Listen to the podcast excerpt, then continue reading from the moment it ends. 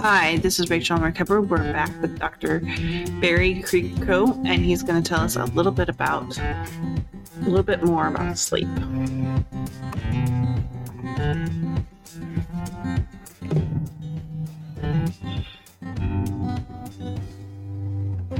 So what do you do if you have a patient that's scared of the dark? Because I know that can...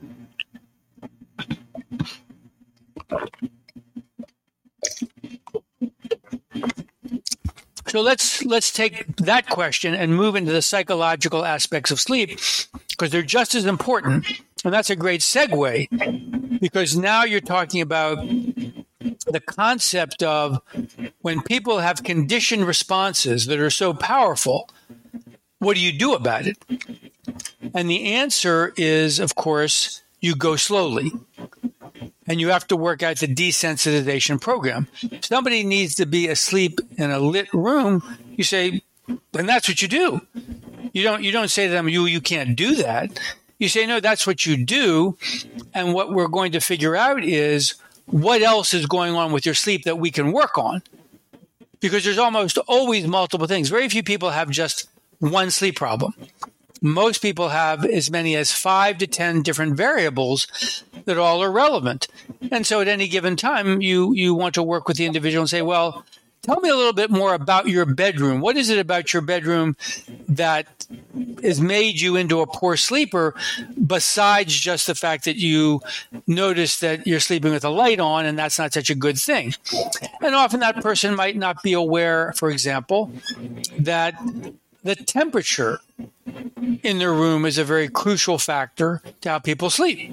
The person may just not be aware of it. You would think they would be because it's so simple, but they may not be. And there's also a budget. A person may have a budget and say, well, I can only keep my temperature at a certain, you know, uh, level. We know for a fact that most people sleep better in a cooler temperature, with one huge caveat. Insomniacs, which is a lot of what we're talking about here, have a vasoconstriction problem where their hands and feet can be very chilly when they go to sleep. And so if that happens, they're thinking, wait a second, I can't I can't go to sleep in a cold bedroom. I'm never going to go to sleep. My hands and feet are already cold. Now, the good news for them is that for most insomniacs, through the process of actually going to sleep, that vasoconstriction in the hands and feet will relax. And now the blood will get into the hands and feet, and they will no longer feel that chilly sensation. That's why it's not uncommon for an insomniac to do what? They'll go to sleep with all these covers on because they needed them to go to sleep, but then they wake up in the middle of the night and they've got to remove the covers because now they're too warm. And then you have the problem. What if they can't get back to sleep? Because that is the single greatest complaint, by the way, of all insomniacs. I can't get back to sleep. Many people talk about falling asleep as being a big deal. It is, of course. But if you think about it, falling asleep at bedtime is no different than falling asleep in the middle of the night.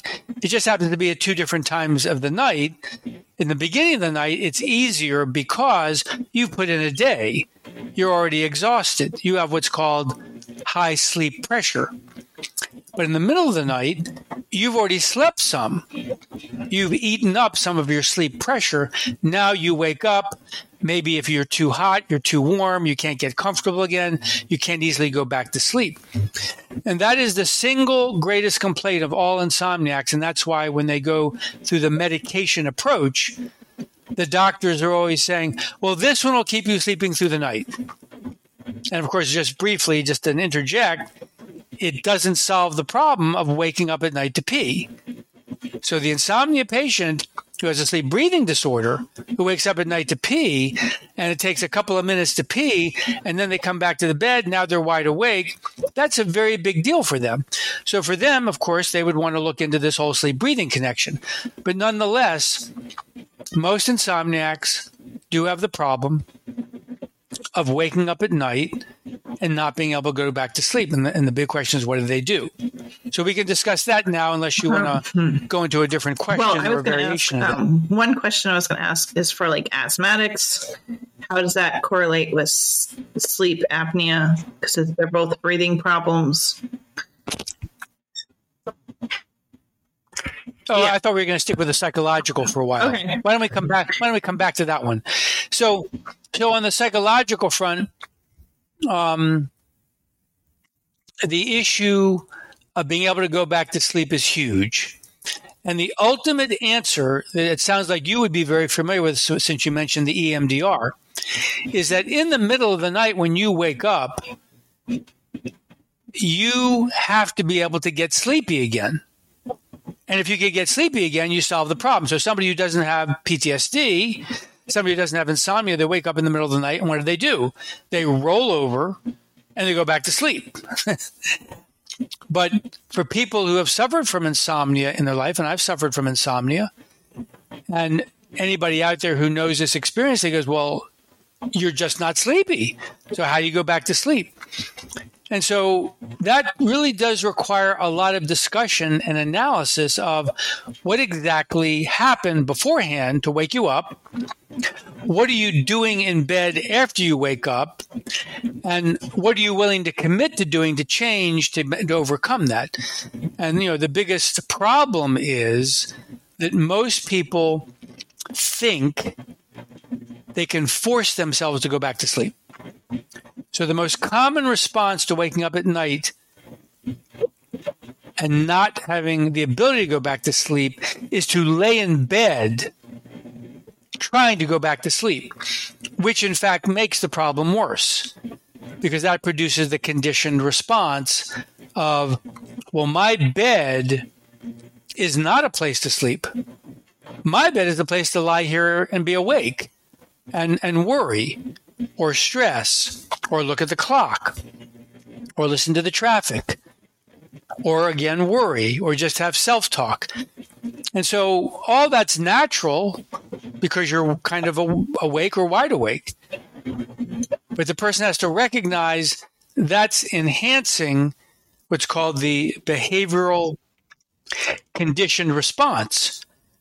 And so that means the fastest way to confront that problem is to do it someplace else. So if you wake up at night and you go, I just don't think I'm going to fall back asleep, the goal should be to say, well, I want to make my bedroom and my bed sanctified. This is a place where I sleep or make love. This is not a place where I read books or watch T V or listen to the radio or listen to podcasts even. I want to get up and go into the next room and do something different until I get sleepy again. Then I'll come back to my bed and then I'll go to sleep.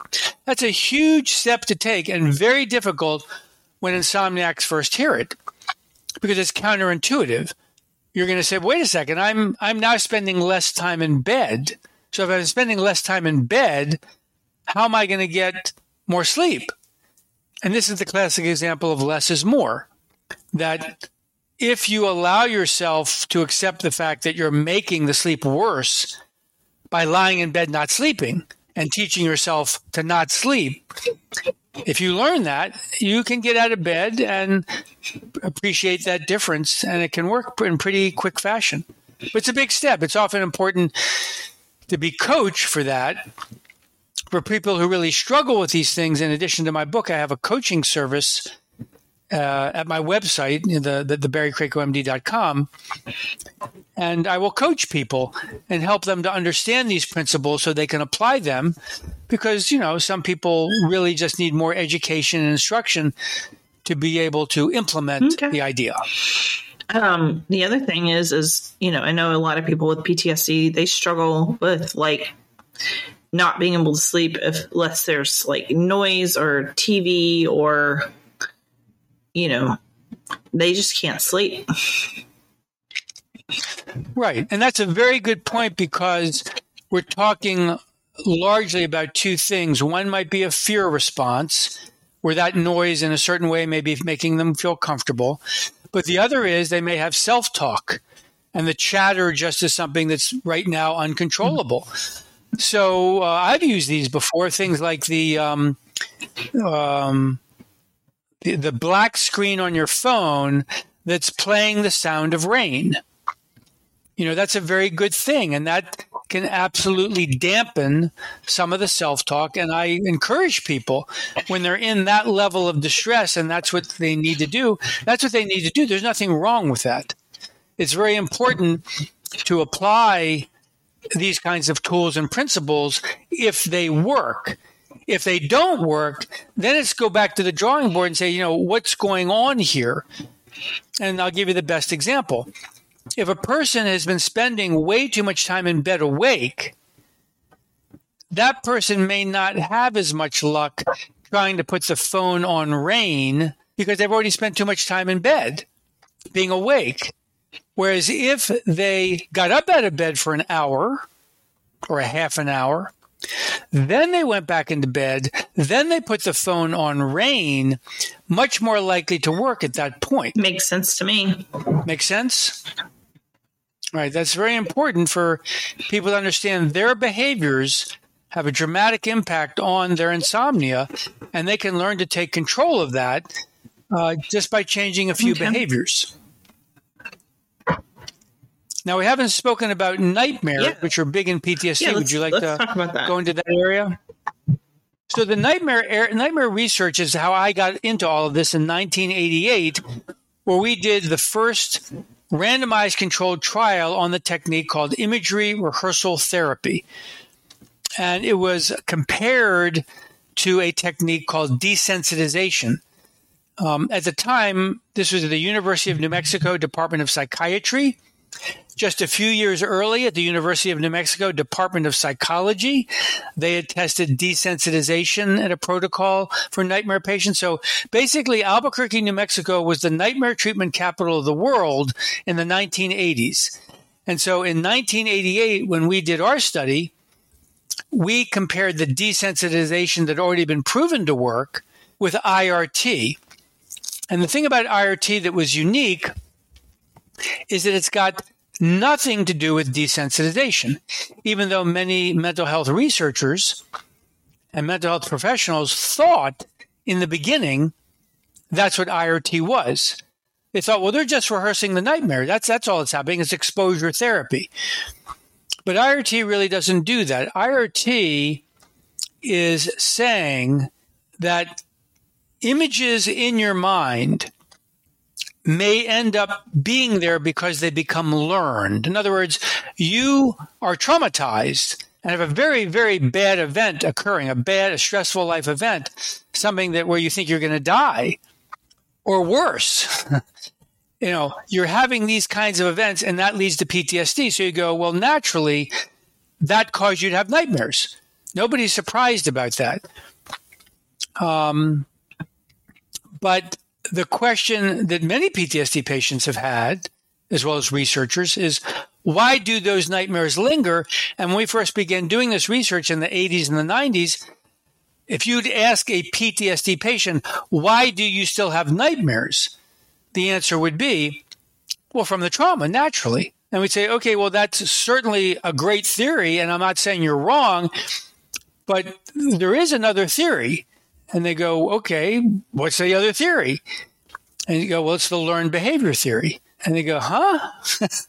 Like, what do you mean a learned behavior theory? I say, well, if you have nightmares for a long enough time, it's quite possible your brain has learned to keep having nightmares.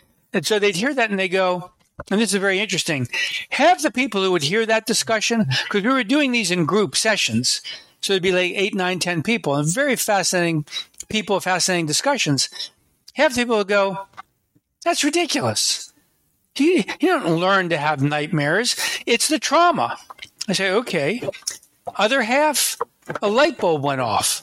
And they go, that is so funny, Doctor Krakow, that you said that, because I recently have begun wondering whether my bad dreams have actually become like a bad habit that they just, they're just there and they just don't go away. So these sessions would last for a few weeks. We'd have these very intense discussions about all these different principles. And what we learned was that for most people, even though they had horrific traumas, ten, twenty years out, they began to see these nightmares had taken on a life of their own. And they really had begun to develop as an independent sleep disorder and therefore might have been functioning as a learned behavior. And the proof was this. When we treated them, we didn't give them medication. We didn't talk about trauma. We didn't give them psychotherapy. We gave them an educational instruction. We said, if your nightmares are learned, well, that means they're susceptible to being unlearned. So how do you do that? Well, simple. Go take a bad dream over here, change it to something else. And the person might go, what do you mean change it? Well, that's exactly what I mean. Just change it. Now, I'll come back to that in a minute, because when they first asked about it, they said, well, what do I change it to? No, no, no, no. You, you decide. You decide. You make the change. So people just made various changes to their nightmares. Then they practiced the images. That's where you get imagery rehearsal therapy. You just practice the images you created from that new dream. And the people did that every day or every other day. And within just a couple of weeks, not only did their bad dreams start getting better, but often the intensity of the dreams got better. And then a month or two months out, their P T S D started getting better. So they bought in very quickly once this process unfolded, like, wow, I have control of my dreams. I just have to picture certain things, not to say that you what you picture shows up in the dream, but just by the fact that you're taking control of your imagery during the waking hours and paying attention to it is having this effect so on your nighttime imagery. A lot like inner child work, and except for with childhood situations, you work with your sleep. I'm not familiar well, with that okay, terminology. So with inner child work, you go back to the time period where the trauma happened, and you know mm. whether right, and you start re like re like who would you know if you could pick a mom, what would that mom be like? Well, what would have happened? How would she have responded in that sort of situation? And so I kind of feel like that's kind of the same thing, but with dreams. I think it's very similar, very good parallel. Thank you for educating me. So yes, it's not like going back to relive the trauma. It's going back and saying, I'm doing something different with this dream. And so we had people who would change the whole dream. We'd have people who would change like one color in the dream, three words in the dream, one scene in the dream, the whole dream. So it was a process of saying, I'm changing the dream. I'm taking control of the dream. And the one paper we published on it showed that the people who had the best response appeared to make changes where they showed mastery over the situation. So if the dream was one of being out of control, which often dreams are, and under attack and so forth, the dream change made it more masterful, that the individual now had more control, and that seemed to be associated with the best outcomes in people who used I R T. And we have, like I said, I've got lots of sections on this in the book, Life-Saving Sleep, and I want to put in a little note, though, that research, again, going back to what I said in physiology, we're huge proponents of I R T. It's such an easy technique to learn. Again, some people need coaching on it. My wife and I did a special manual called Turning Nightmares into Dreams that many mental health professionals purchased to use to teach themselves that training. We also have introductions to I R T videos on, on my website, Barry Krakow M D dot com. Um, but I, I just want to get across that through the years, we have been surprised how many of the nightmare patients also have the sleep apnea. And now there's nine studies in the scientific literature over the last twenty years. They're not the best studies. They're more like anecdotal case reports, retrospective studies. but they encompass a lot of patients over nine years where we've published only two of them. Seven other research groups out there have published, um, and they all show the same thing. You put somebody on C PAP who has nightmares, and their nightmares get better. So that's pretty remarkable. Here we've been talking about a psychological aspect to nightmares with I R T, which is an incredibly powerful technique, by the way. I mean, it's just, it's it's uh, in the world of what they call effect sizes in research, they're huge effect sizes for I R T. And yet, on the other side of the equation, we now know that C PAP, or P A P therapy, reduces disturbing dreams and nightmares in every study that's been published on it. So that's going to become a whole new field as well. And what percentage of sleep doctors out there practice this? Or would you say, is is it growing, or has it been out there a while? It depends which parts you mean by growing. In other words, this is a big, big issue you're bringing up, which is why I'm hoping to get on a variety of different podcasts to spread the word, because most sleep doctors do not practice the way I'm practicing sleep medicine. They're not aware that most people with P T S D who come in with a sleep problem have sleep apnea. Most of them don't know that P T S D patients don't really get along with C PAP and need bilevel devices or auto-bilevel devices or A S V. Many sleep doctors, unfortunately, have not been trained to do I R T. Many sleep doctors are not trained to even do C B T I. So there's a huge gap in there, and my own work over the years has been to train mental health professionals. I've done close to fifty trainings over the last twenty years at mental health facilities where it was like ten, twenty, thirty, fifty mental health professionals, and I would give them a one, two, or three-day workshop teaching them how to do I R T, how to do C B T I, and I'd even teach them a lot of fundamentals about sleep and sleep-disordered breathing so they would know how to interact with their sleep centers in their own community. Right now, we've just set up a new program. We're set in the process of setting it up. I'm in Savannah, Georgia, and I'm working with Gateway Beha- uh, Gateway Community Behavioral Health Program, statewide organization, and they have a psychiatry residency program in Savannah. So we've been working with them for a year on didactics, giving them all this information that we're talking about today and more, everything that's in the Life-Saving Sleep book and my other books as well. But now, for the last several months, we have a sleep clinic where we're going to eventually have the psychiatry residents learning directly what it's like to treat people from the perspective of a sleep medicine doctor. It's even possible, you know, we'll have a sleep lab. We don't know any of that yet.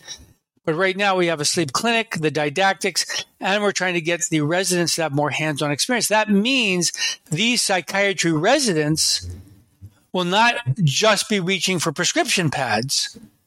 They'll be saying to a patient, well, this pill might work for your sleep, but we can also try C B T I. This pill might work for your nightmares, but we can also try I R T. So they're going to get that training. And that's fantastic, because if that can work in one spot, just one psychiatry residency training program, and then it becomes promoted, I believe all the psychiatry residencies around the country, around the world, are eventually going to say, well, we want our residents trained this way. Because I think they know that the medications have their pros and cons, and, yeah. and that they would like other options. Yeah, I know they put me on some pretty heavy sleep medicine, and it just made me sleep during the day. Which is not the goal. No. Um, but, I mean, if I took your book to my sleep doctor and, hey, can I try this? Would I get a good response, or would it just... It's a, it's a very interesting question, because a lot of sleep doctors out there know of me and know of our work. A fair number of them reject it. And why do they reject it? Largely, in my opinion, is that They just don't have the background for it. I was very, very fortunate. Divine providence is absolutely what I call it, because I started in the field working with psychiatrists and ended up staying, always associating with psychiatrists and psychologists wherever I did stuff in sleep medicine. It was just my niche. Well, the average sleep doctor is a pulmonologist. What's their exposure to psychiatric health? Depends, but in general, they're not looking to treat a P T S D patient or a depressed patient or an anxiety patient, because those patients actually are more difficult to treat. They're much more difficult to get them to use a P A P machine. Very high rates of C PAP failure. So that would be frustrating to them.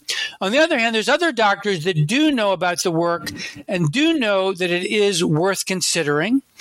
And so they'll say, well, I've heard about that. You know, what would you like? Would you like to try a bi-level device? Yes, we can try that with you. We don't have to put you through the torture of C PAP. But it is hit or miss. And um, it's unfortunate that it's not more consistent. And that's, I hope this book is going to change that.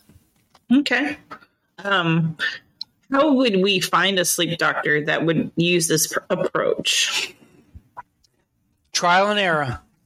What what city are you in? I'm in Saint Louis. Right. So I went to uh, undergrad there, Washington University. That's cool. And they have, yeah, and they have many, many um, sleep doctors in, in Saint Louis. And it's simply a question of calling around, and you can ask some very key questions like, um, do you prescribe devices for sleep apnea besides C PAP, like bi-level? And if the person on the other end of the line goes, what's bi-level? You say, oh, maybe this is not the right place. I have a lot of discussion about exactly this point in the book, Life-Saving Sleep, where it talks about how are you going to communicate with these doctors, whether it's mental health professionals or sleep doctors, when you want to get more advanced care about your sleep medicine treatment programs. And I point about point out about how diplo- diplomacy works really well, but so does being educated. You know, if you walk in the door to a sleep center and you're talking what you know about bilevel and expiratory pressure intolerance and why you think that device might be better for you, that usually makes a doctor sit up and listen like, oh, I'm talking to somebody who's done a lot of reading and knows a lot about sleep medicine, and I should listen to what their interests are and see if I can help them.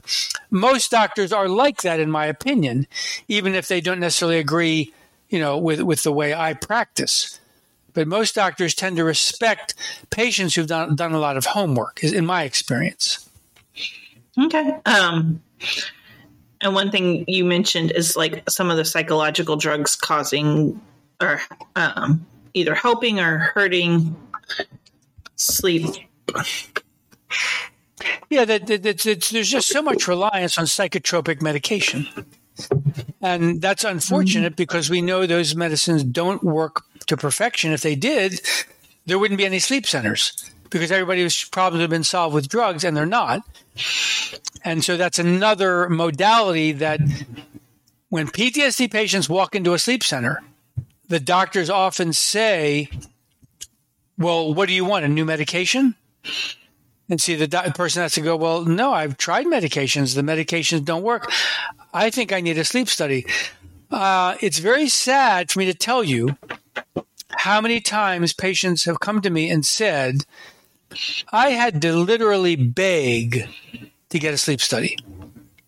My doctor said, oh, no, you, there's nothing wrong with your sleep. You, you need pills. You need psychotherapy. And these patients were crying, because these doctors would not listen to say, well, what about the possibility of a sleep breathing condition or a leg movement condition? And so it is a tough road to hoe right now. But my book gives people so much knowledge and makes them so educated on the possibilities that sooner or later they're going to be able to connect with somebody who's going to listen. And that's where I'm hoping things are going to be changing more rapidly than they had previously. So is a lot of your stuff also taught with sleep therapists? Because I, I know there's specific therapists that work with people that sl- have trouble sleeping. Well, the term sleep therapist is a little bit um, confusing because there's a lot of people on the web who call themselves sleep therapists. And most of them are just trying to be sleep coaches. Others are saying they're doing cognitive behavioral therapy, and that could be an actual trained, you know, mental health professional. So in that range, there's a lot of services that can be quite valuable. I'm not saying the confusion means they're not good um, at providing services, but I'm saying you have to find out what your needs are. Some people can help somebody learn to use a P A P machine better. Somebody else can help with insomnia, somebody else with insomnia. I do all of that, but my point is, you have to look on what they're offering, and you have to look at their credentials to get the feel for whether or not that's going to be a good fit for you. That field, what you just said, though, is, is exploding. Lots of people are trying to become sleep coaches. Lots of doctors like myself are, are kind of disappointed in the way some of medicine is being practiced. So I've chosen to open up this sleep coaching service, which is different than being a medical encounter. And that just makes it easier for me. It makes it easier for the patients. Okay. And does insurance cover um, the sleep type therapy very much? If you call it coaching, often it's probably not covered. That's why I do it. I want it to be direct cash pay. If you call it a therapy, like I'm giving cognitive behavioral therapy for insomnia, there are billing codes that can be used that some insurances will take. And some people, in fact, if you look on the web, you'll see certain providers who will say, we take insurance. So there are opportunities there as well. And certainly going into sleep centers, if a sleep center has hired a C B T I specialist in their sleep center, then they, in all likelihood, are taking insurance for that. Okay. What would you like to wrap up with? Um. Well, I know a lot of people with that are survivors of this level of trauma, which is usually childhood sexual abuse or growing up with a borderline or have, you know, severe mental health issues. Um. They also get a lot of autoimmunes like asthma and diabetes.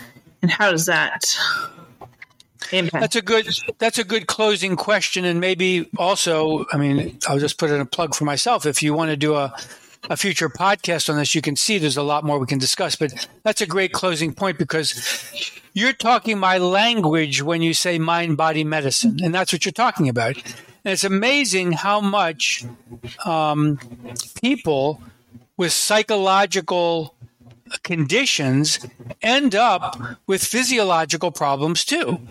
Now, the core of that, I believe, is, is what's called psychosomatic medicine, which means, and it's not meant to be pejorative, it's a very positive term, it means that the way emotion is processed is not as healthy as it could be, and the emotions now get into the body and produce these, or are part of producing these conditions. And a classic example, of course, would be high blood pressure.